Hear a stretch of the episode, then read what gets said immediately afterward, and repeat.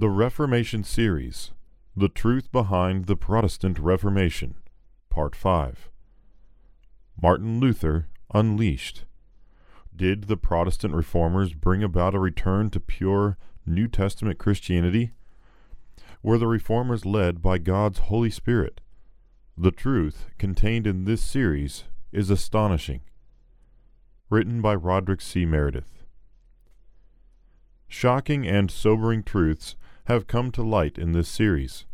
We have learned that quote unquote Christendom has undergone some radical changes since the time of Jesus Christ and his apostles. From authentic history, we have seen that pagan ceremonies and traditions were introduced into the professing Christian church soon after the death of the original apostles. We found spiritual corruption, power politics, and worldliness dominating in the ruling Catholic Church during the Dark Ages.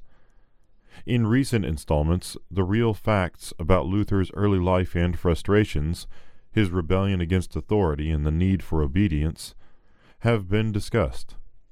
We have seen that nationalism and politics were the guiding forces in the Lutheran Reformation. Last issue, we discussed the painful episode of Luther's hypocritical involvement in the German Peasant War and his ranting appeal to the princes to quote unquote smite, strangle, and stab them in the name of God. Now we will discuss the further growth of Lutheranism and Luther's continued reliance on princes in politics. The growth of Lutheranism. Divisions and scandals plagued the Protestant camp during Luther's latter years the armies of princes and political power might guarantee that the Reformed religion would be outwardly maintained in certain territories, but they had no power to cleanse the faith and morals of subjects, nor were they able to make of one spirit the warring factions that rose within the Protestant movement. During these years began the controversy between the German and Swiss reformers concerning the true meaning of Christ's institution of the Lord's Supper as it was now called. This contest caused a lasting breach between the Lutheran and Reformed churches, a breach we will examine more fully in a later section. Meanwhile, in January 1530, the emperor sent a call to the German princes for a diet to meet in Augsburg. He proposed that the friendly adjustment of religious differences should be the primary object of its meetings. The Protestants therefore prepared a comprehensive statement of their beliefs and of their criticisms of the Roman Catholic doctrine and practice. It was chiefly drawn up by Luther and Melanchthon, the latter doing most of the actual construction. The Augsburg Confession, as it was called, is very important to understand.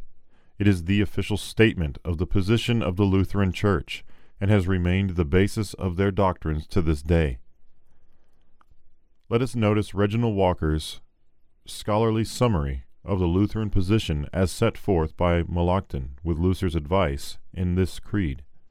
Quote, his purpose was to show that the Lutherans had departed in no vital and essential respect from the Catholic Church, or even from the Roman Church, as revealed in its earlier writers. That agreement is expressly affirmed and many ancient heresies are carefully repudiated by name. On the other hand, Zwinglian and Anabaptist positions are energetically rejected. The sole authority of Scripture is nowhere expressly asserted. The papacy is nowhere categorically condemned. The universal priesthood of believers is not mentioned. Yet, Melanchthon gave a thoroughly Protestant tone to the confession as a whole. Justification by faith is admirably defined. The Protestant notes of the Church made evident. Invocation of saints, the Mass, denial of the cup, monastic vows, and prescribed fasting rejected. From Walker Reginald F., An Outline History of the Catholic Church, Newman Press, 1944, page 372. Protestants acknowledge their unity with Roman system. Notice first of all that this confession affirms the unity of the Lutherans with the Roman Catholic Church. stress is given to the fact that Protestant and Catholic are essentially one church, one system of belief. Reference to the sole authority of the Scriptures is by this time omitted. The Protestant doctrines of justification by faith alone and rejection of the Catholic sacramental system are the only real points of difference. Instead of advocating a return to the belief and faith and practice of Jesus Christ in the true apostolic church founded by him, the Reformers now stress the unity of Protestantism with the pagan philosophies, beliefs, and practices of the corrupted Roman Catholic system. As we have seen, the Romish Church had now strayed as far from the teachings and practices of Christ and the apostles as would seem possible. Yet, time and again, we will see the Protestants stressing their unity with this reprobate system. In spite of the conciliatory tone of this confession, it was rejected by Charles V and the Catholic dominated Diet. They ordered the complete restoration of the Catholic faith, pending a general council within a year. From Hauser Ludwig, The Period of the Reformation, American Tract Society, 1873, page 123. Luther now urges war. Fearing punitive measures and the loss of church property they had seized, eleven cities united with eight Protestant princes in forming the Schmalkaldic League as a defense against the emperor. Alzog Johannes, Manual of Universal Church History, 1878, pages 240 and 241. It is interesting to note at this juncture that Luther once again changed his policy for the sake of expediency. He had formerly held with Scripture, Romans 13, that it was a sin to oppose the emperor or any legally constituted authority. Walker, page 375. But now he urged them to employ violence to defend his doctrines. Quote, the Protestant princes, together with certain imperial cities of South Germany, united in the League of Schmalkald to resist the arbitrary proceedings of the emperor in his efforts to crush out the new opinions. Luther, who had hitherto opposed a resort to arms, now declared that Christians were bound to defend their princes when unlawfully assaulted. The League strengthened itself by an alliance with France, Denmark, and the Dukes of Bavaria the territories of the emperor were again threatened by an eruption of the Turks under Suleiman.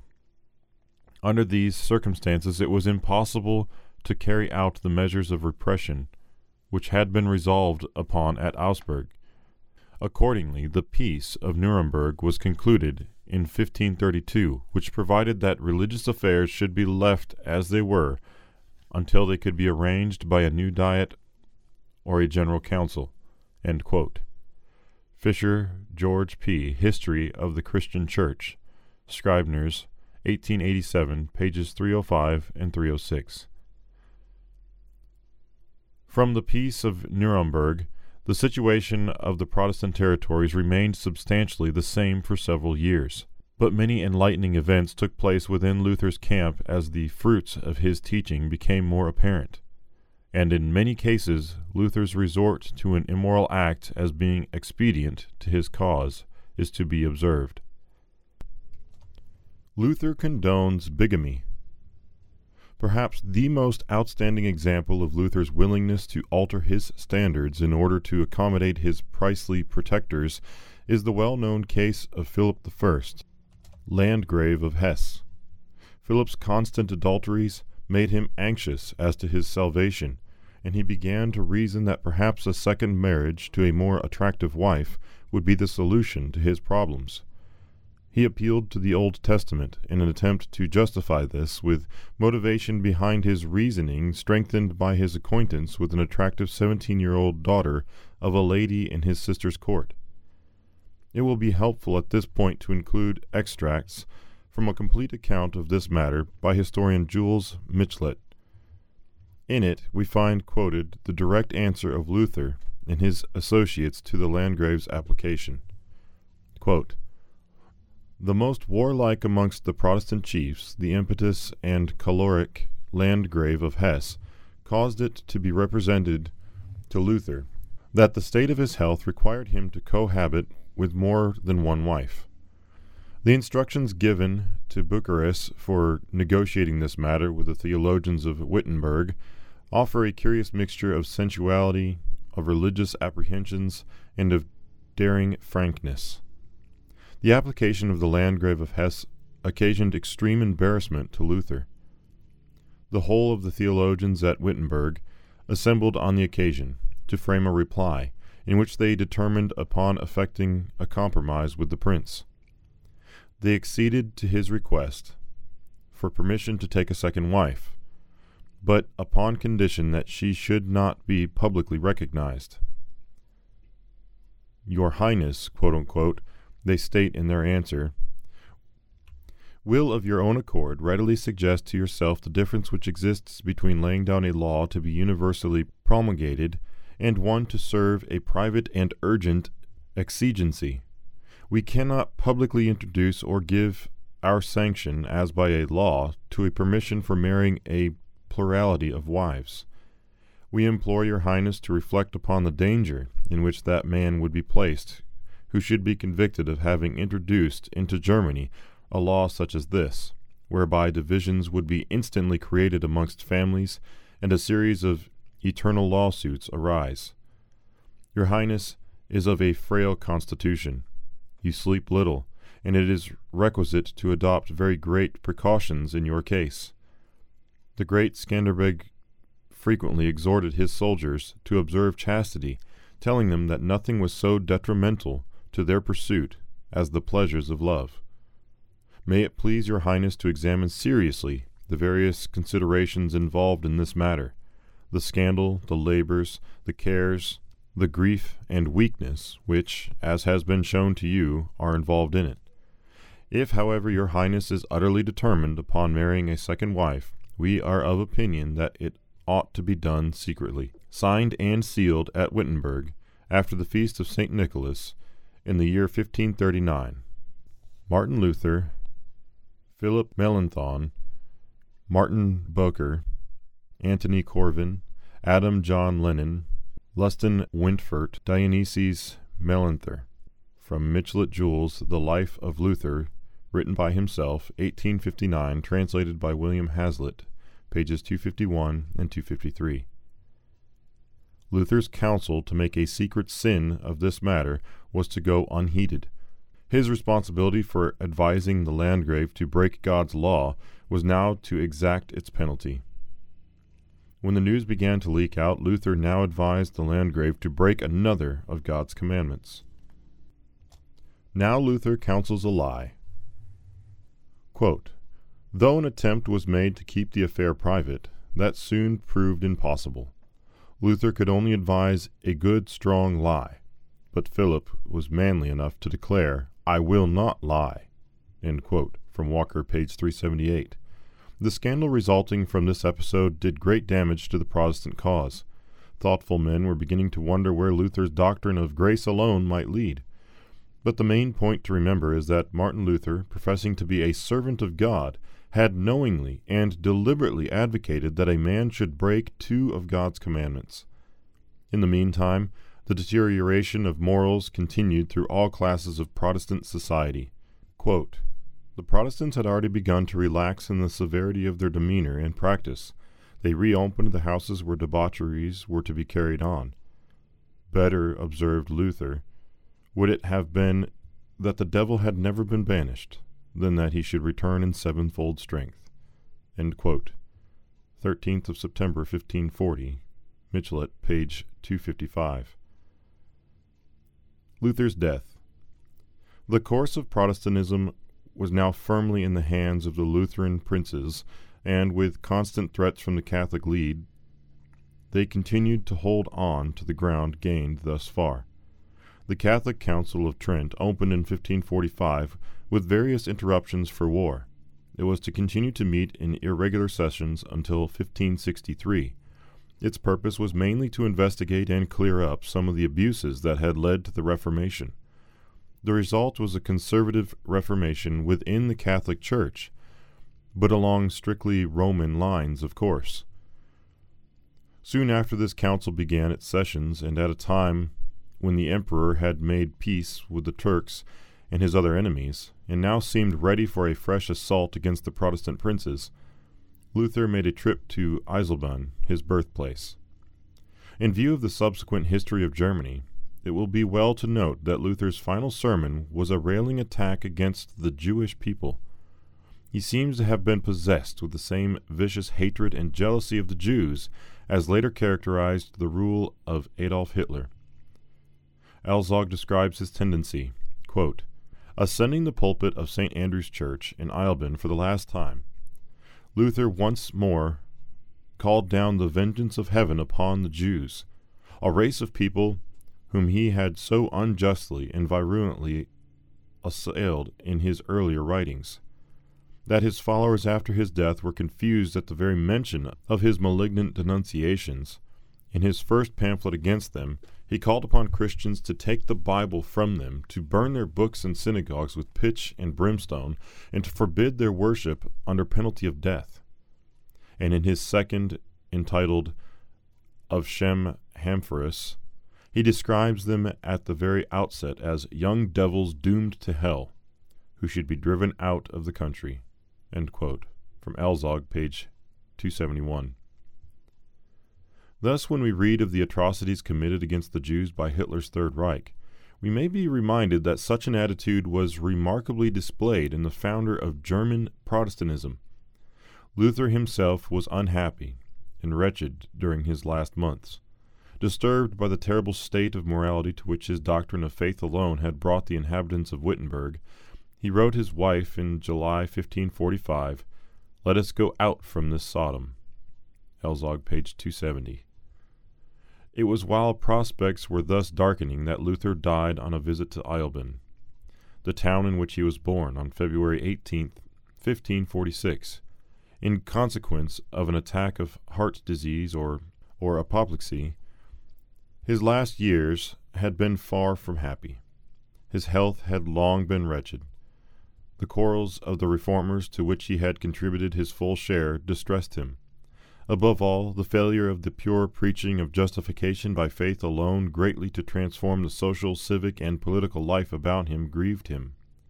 Walker, page 379. Thus, it was even apparent to Luther that his doctrines had in large measure failed to cause men to lead lives more consistent with spiritual principles. He often had periods of despondency in his last years, when he seriously wondered if he were not dragging many souls with him to eternal condemnation. From Plummer Alfred, The Continental Reformation in Germany, France and Switzerland from the birth of Luther to the death of Calvin, Scribner, 1912, page 132. After Luther's death, the Protestant princes suffered a military defeat at the Battle of Mühlberg in 1547. The emperor granted an interim, which was essentially a victory for the Catholics until another session of the Council of Trent could be called. The Reformation Settlement But in 1554 the Lutheran prince Maurice of Saxony united with Henry II of France to inflict a crushing defeat on Charles V the Lutherans now demanded full religious freedom and the right to keep all ecclesiastical property seized thus far. Alzog, pages 279 and 280. A compromise called the Peace of Augsburg was finally reached in September 1555. It permitted each prince to determine whether Catholicism or Lutheranism should be professed in his territory. No choice was given his subjects all ecclesiastical properties seized before 1552 were to be retained by the Lutherans. All seizures since that time were to be returned. Only Catholicism and Lutheranism, as defined in the Augsburg Confession, were permitted in Germany. All other deviations were to continue to be punished as heretics. Walker, page 382.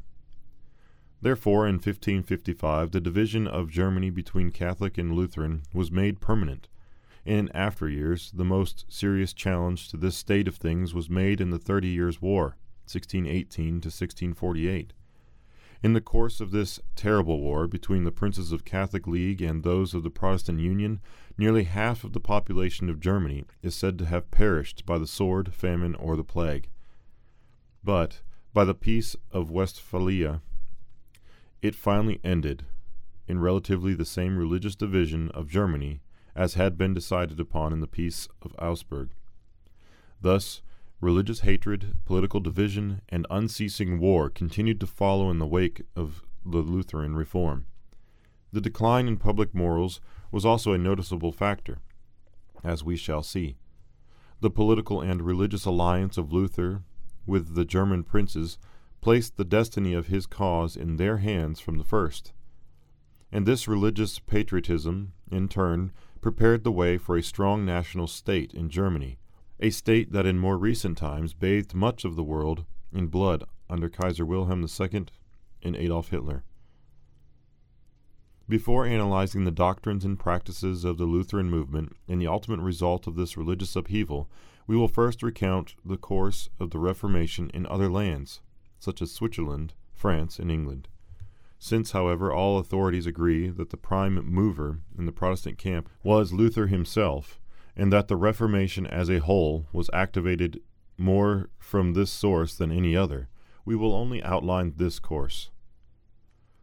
Lest we lose our perspective in the maze of historical events, places, and personalities, let us again ask ourselves Was the Protestant Reformation a movement activated of apostolic Christianity?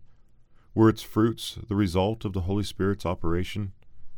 The startling facts of history have revealed how Martin Luther's doctrine of faith alone led to spiritual decay in many areas.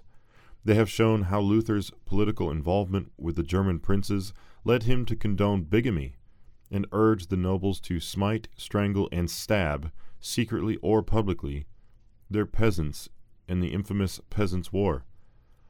Even at the end of his life, we noted Luther's ranting attack against the Jews, echoed later under Hitler's Third Reich, although anti Semitism was not at all dead in the interim. Throughout, we have asked Was the Protestant movement a genuine reformation of the one true church of which Jesus promised to build, as it says in Matthew 16, verse 18? Was it a sincere, spirit led return to the faith which was once for all delivered to the saints. Jude 3. Now we shall continue this revealing analysis of the Reformation with the dramatic story of its progress in Switzerland. We shall first consider the man who began the reform movement in that land. He is little known to most modern churchgoers, yet he has exerted a powerful influence on the beliefs and practices many Protestant churches hold to this day. His name was Ulrich Zwingli.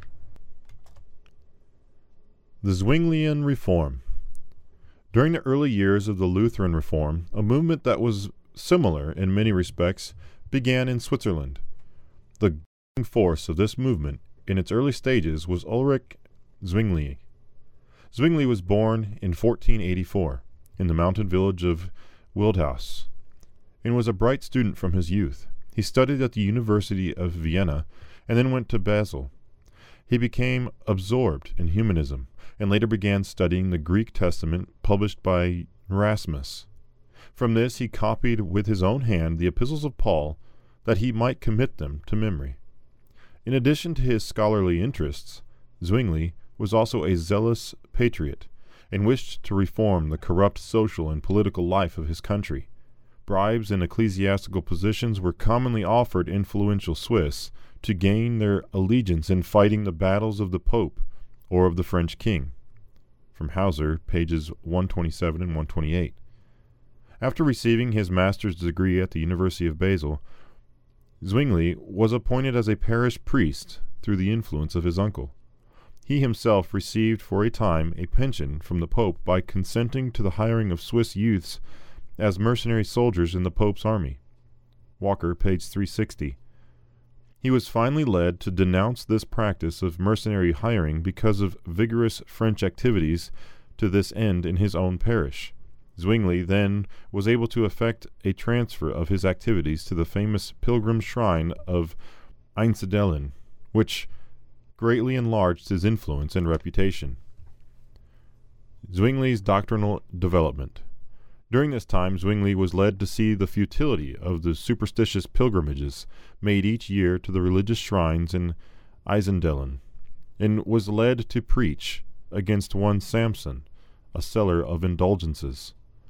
He also continued at this time his study of Scripture and began to develop a doctrine of justification similar to the Luther's. He remembered some of the humanists' lectures he had heard in the university, exposing the worthlessness of indulgences and affirming the death of Christ as the only price of forgiveness. He began to feel that Scripture was the only authority, and, through his study, developed many points that came out in his later teaching. In 1518, Zwingli was transferred to the Cathedral Church of Zurich. He now refused his papal pension and opposed all foreign entanglements of the Swiss. It was not until 1522 that Zwingli definitely broke with Rome. When some of his parishioners broke the Lenten fast, citing Zwingli's doctrine of the sole authority of the Scriptures, from Hauser, page 132, he preached and published in their defense, and the Bishop of Constance sent a commission to put down the innovations. Zwingli now appealed to the civil authorities, and the Zurich burgomaster eventually ruled that only those things taught in Scripture were to be preached. Thus the road was opened for a religious and political revolution. Rapid changes occur. News of the Reformation in Germany under Luther had now reached most of Switzerland, and this was an additional encouragement to their cause. Many of Luther's writings were also being distributed among the German speaking Swiss, and his doctrine of justification by faith alone was now widely understood. Fisher, George P., The Reformation, Scribner, 1873, page 147. But as we shall see, with the aid of the civil authorities, who were fed up with Roman tyranny, Zwingli was able to bring about an even greater change than had Luther. Zwingli believed that the ultimate authority was the Christian community, and that the exercise of that authority was through the duty constituted origins of civil government, acting in accordance with the Scriptures. Only that which the Bible commands, or for which distinct authorization can be found in its pages, is binding or allowable. From Walker, page 361. Because of his strong belief that the Bible ought to be the complete guide in doctrine and practice, Zwingli went much further than Luther in his reform. His attitude toward the heathen ceremonies and feasts that had crept into the Catholic Church was much stricter than that of Luther. Quote, while Luther was disposed to leave untouched what the Bible did not prohibit, Zwingli was more inclined to reject what the Bible did not enjoin. From Fisher, The Reformation, page 145. Zwingli now began the process of getting cantonal government officials to back his teaching. He arranged for a public debate on 67 articles involving the Catholic doctrines on the Mass, good works, intercession of saints, monastic vows, and the existence of purgatory. The Bible was to be the authority on which the discussion was to be based. Quote, in the resulting debate, the government declared Zwingli the victor, in that it affirmed that he had not been convicted of heresy and directed that he should continue his preaching. It was an endorsement of his teaching. Walker, page 362. Many changes now took place. The priests and nuns began to marry. Images, relics, and organs were done away. The confiscation of ecclesiastical properties by the state began in 1524. That same year, Zwingli married a woman with whom he had lived since 1522, not without considerable scandal. Walker, page 363. Because of the political value of Switzerland in the wars, the Pope had not directly interfered with the Zwinglian movement all this time. Zwingli encouraged the spread of his movement throughout Switzerland.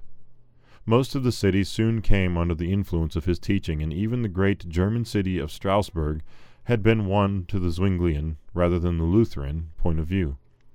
It is important to note, however, that the changes were not actually accompanied by the wholesale conversion of the individuals in these cities to Zwingli's teachings.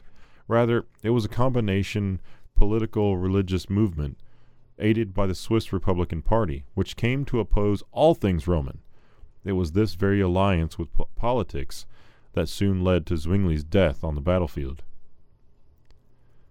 Zwingli's basic doctrinal position. In 1525, Zwingli published his main theological work, the Commentary on True and False Religion. Fisher summarizes his doctrinal position. Quote, Although in most points he held the ordinary Protestant views, he differed from them in the doctrine of the sacrament, as will hereafter be explained. He held to predestination as a philosophical tenet, but taught that Christ has redeemed the entire race. He considered original sin a disorder rather than a state involving guilt. He believed that the stages of antiquity were illuminated by the divine spirit, and in his catalogue of saints he placed Socrates, Seneca, and Catos, and even Hercules. From Fisher, The History of the Christian Church. Page 308. Here we note that Zwingli so totally misunderstood the purpose of and nature of God's Holy Spirit as to imagine that it was guiding the pagan philosophers of antiquity, whose immoral lives and teachings are clearly alluded to by the Apostle Paul in his letter to Christians in Rome. Read Romans 1, verses 18 through 32. Of course, many Protestant writers acclaim Zwingli for his broad views on the heathen spectaculars. Hastie lauds Zwingli's view, quote, with a breadth of thought and feeling rare in his age. He recognized a divine inspiration in the thoughts and lives of the nobler spirits of antiquity, such as Socrates, Plato, and Seneca, and hoped even to meet with them in heaven. Hastie William, The Theology of the Reformed Church in its Fundamental Principles, Clark, 1904, page 184. Zwingli's desire to meet these ancient philosophers in heaven is illuminating to the real student of Scripture. He had altered many outward Catholic forms for the better, and had adopted Luther's fundamental doctrine of justification, but his entire concept of God and of the ultimate purpose of salvation was still essentially that of the Roman Catholic Church the Lutheran and Zwinglian branches of the Protestant movement had scarcely begun to develop when they came into a violent controversy on the doctrine of the Lord's Supper, as they called it. It was a basic matter for both parties, and neither would give ground or yield to the other. The controversy over the Lord's Supper. Luther insisted that the objective presence of the glorified body and blood of Christ was actually in the bread and wine in some mysterious way, his body and blood are actually received by the communicant, whether he believes or not. On the other hand, Zwingli denied that Christ is present in any such sense and believed the Lord's Supper to be simply a memorial of his atoning death. In the dispute, little love was shown on either side. Zwingli thought that Luther's idea of the physical presence of Christ in the Eucharist was a Catholic superstition, he said that a physical body could only be in one place, and that Christ was at the right hand of the Father in heaven. Luther accused Zwingli of exalting human reason above Scripture. He tried to explain the physical presence of Christ on 10,000 altars at once to be a scholastic uh, assertion that the qualities of Christ's divine nature were not communicated to his human nature, and so, as spirit, he could be everywhere at once. Perhaps the significant thing is that this dispute showed clearly that, whether either one was right, they were not of the same spirit. From then on, they could not honestly claim that the one Holy Spirit of God was guiding them into truth, and that they were one in Christian fellowship. Quote, Luther declared Zwingli and his supporters to be no Christians, while Zwingli affirmed that Luther was worse than the Roman champion, Eck. Zwingli's views, however, met the approval not only of German speaking Switzerland, but of much of southwestern Germany. The Roman party rejoiced at this evident division of the evangelical forces. Walker, page 364. The heated controversy over this point extended for many years, and included a series of pamphlets, preachments, and discussions. The principal and, as far as results, Final discussion between the reformers on this point took place in the castle of Philip I, the Landgrave of Hesse, mentioned earlier in Marburg. Philip, we remember, had such great sexual problems of his own at this time that he seldom partook of the Lord's Supper because of a guilty conscience. Walker, page 377. We may add that it seems peculiar that an adulterer, a bigamist, and a drunkard, like the Landgrave, should be one of the lay leaders in the Reformation movement. But Philip was one of the political mainstays of the Protestant movement and desired that the two reforming parties come to an agreement, if at all possible. Therefore, he invited the leaders of both parties to meet at his castle on October 1, 1529. The discussions began. Although Luther was suspicious of the doctrine of the Swiss on the Trinity and the original sin, the main point of difference was the presence or absence of Christ's physical body in the Lord's Supper. Luther insisted on a literal interpretation of the words, quote, This is my body. Zwingli held that a physical body could not be in two places at one time. Though the discussions lasted for several days, agreement was impossible and the two parties finally parted, each doubting the Christianity of the other. From J. H. Kurtz, Church History, Volume 2, 1891, page 273. The Landgrave, arranged one final meeting of the reformers and urged them the importance of coming to some sort of understanding. The final meeting of Luther and Zwingli. Schaff describes this meeting. Quote, on Monday morning, he arranged another private conference between the Saxon and the Swiss reformers. They met for the last time on earth. With tears in his eyes, Zwingli approached Luther and held out the hand of brotherhood, but Luther declined it, saying again, Yours is a different spirit from ours. Zwingli thought that difference in non essentials with unity in essentials did not forbid Christian brotherhood. Let us, he said, confess our union in all things in which we agree. And as for the rest, let us remember that we are brethren. There will never be peace in the churches if we cannot bear differences on secondary points. Luther deemed the corporal presence a fundamental article, and construed Zwingli's liberality into indifference to truth. I am astonished, he said, that you wish to consider me as your brother. It shows clearly that you do not attach much importance to your doctrine. Melanchthon looked upon the request of the Swiss as a strange inconsistency. Turning to the Swiss, the Wittenbergs said, you do not belong to the communion of the Christian Church. We cannot acknowledge you as brethren. They were willing, however, to include them in that universal charity which we owe to our enemies. From Philip Schaff, History of the Christian Church, Volume 7, Hendrickson, 1996, 1888, pages 644 to 645. Thus we see that Luther parted from Zwingli, not in the feeling that the Swiss party was guided by the Holy Spirit, but that Zwingli was guided by a different spirit than himself. Indeed, there is ample testimony, even among Protestant writers, that the Reformers did not have the unity of the Spirit that only God's Spirit can bring.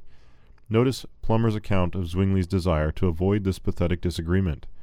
And, quote, but there is no need to doubt his declaration that he had carefully avoided corresponding with Luther because he says, I desired to show to all men the uniformity of the Spirit of God, as manifested in the fact that we, who are so far apart, are in unison one with the other, yet without collusion. They did not remain in unison, as all the world knows and it is one of the many sad facts in the history of the Reformation that Luther declared Zwingli's violent death to be a judgment on him for his Eucharistic doctrine. From Plummer, pages 141 and 142. Zwingli's death. Soon after the Marburg Conference, a war broke out between the cantons of Switzerland, which resulted in the death of Zwingli. It began as a direct result of the attempt of the Protestant cities to starve the Catholic cantons into submission, and ended with the Catholics re- repossessing some of the ground they had previously lost. The trouble developed out of the pro- persecution of the Protestants in the Catholic cantons. The behavior of the Catholic cantons became threatening, and Zwingli recommended a resort to violent measures to force them into submission. The chief demands that were really made were that the Protestant doctrine, which was professed in the lower cantons, should be tolerated in the upper, and that persecution should cease there. But the question was whether even these demands would be enforced. Zwingli was in favor of overpowering the enemy by a direct attack and of extorting from them just concessions. But he was overruled, and half measures were resorted to. The attempt was made to coerce the Catholic cantons by non intercourse, by thus cutting off their supplies. The effect was the Catholics were enabled to collect their strength, while the Protestant cities were divided by jealousies and by disagreement as to what might be the best policy to adopt. Zurich was left without help to confront, with hasty and inadequate preparation, the combined strength of the Catholic party. The Zurich force was defeated at Kappel on the 11th of October, 1531, and Zwingli, who had gone forth as a chaplain with his pope to battle, fell. Fisher, The Reformation, pages 153 to 156. Why Zwingli died in battle. The cruel truth is that Zwingli's violent death was a direct result of his own actions. He had not heeded the scriptural injunction to keep himself unspotted from the world in James 1:27, neglecting to apply Christ's declaration, "My kingdom is not of this world," in John 18:36. Zwingli had made constant use of politics and physical power to gain the results he desired.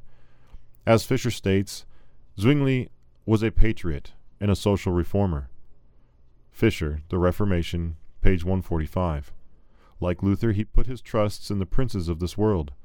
Therefore, Zwingli's violent death on the battlefield, in an essentially religious war which he himself had urged, seems a striking confirmation of Christ's warning in Matthew 26, verse 52 For all who take the sword will perish by the sword.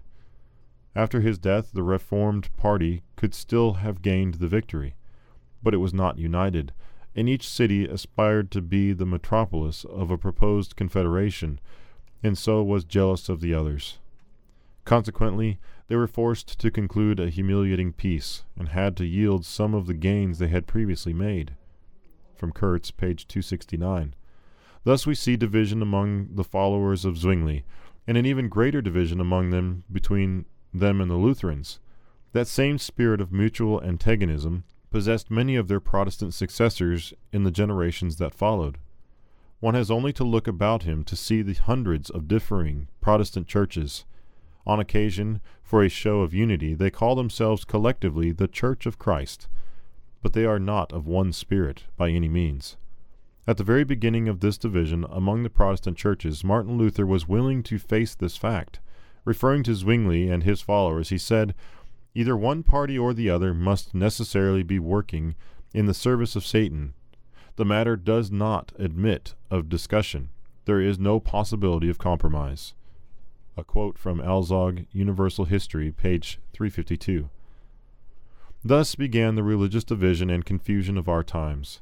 Our purpose is to determine if this Protestant system, or any part of it, is a genuine restoration of the one true church Jesus Christ said he would build. Next time, we will continue this gripping series with the study of John Calvin's tremendous influence on the Reformation. You will be surprised to find out the truth about the origin of many modern Protestant ideas. May we suggest God's Church through the ages. Read the true story of God's little flock as we trace the history down through the ages. Request a free printed booklet from the regional office nearest you or order at tomorrowsworld.org. PDF, EPUB, Kindle, and audio CD are also available. Also, be sure to request your free literature Restoring Original Christianity for further insight.